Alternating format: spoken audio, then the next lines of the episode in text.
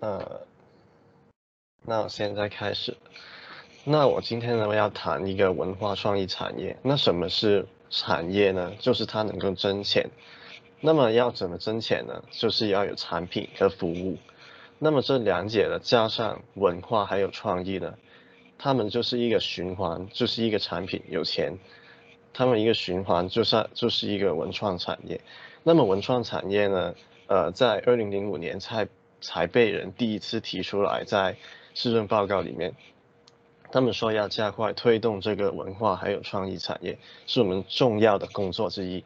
那么现在呢，到二零二零年，你看得见的是，呃，好像这些东西有来的，就是一阵一阵子的，就像呃这个石甲尾的 JCCAC，呃，还有好像 PMQ 的文创方，这些东西是有来的，但是呢，只是一些是一些短期的活动，好像没有一个长远的规划。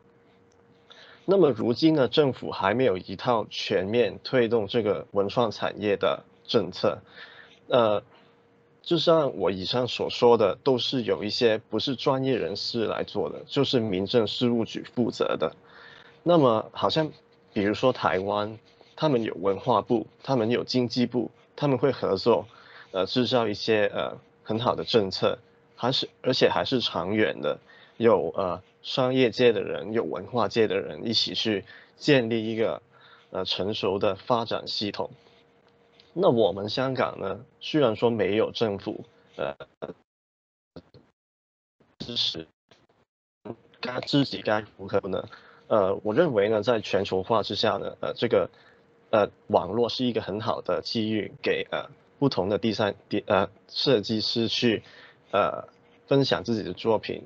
呃，比如说 Behance 这个网站，呃，它是一个网站，给所有的人放把自己的作品放上去。呃，我也曾经呢听说过一个，呃，就是一个讲者，就是他是呃 GC Gubi 的一个呃吉祥物的创作者。那么他呢，呃，告诉我们一个他自己成功的例子，他叫呃武尚豪先生，他把自己的呃吉祥物分享到 Instagram 上面呢，然后呢，居然有一些外国的厂商呃在那个私讯里面找他。告诉他，他想用他的作品作为一个呃，嗯，作为他们公司的一个吉祥物。然后呢，他们呃就是签了一个合约。呃，在这这件事上面，我们看得见是呃，虽然政府没有给我们一个很好的平台啊，还有资源去呃支持我们，但是呢，我们自己作为一个呃文化创作者呢，也是可以呃。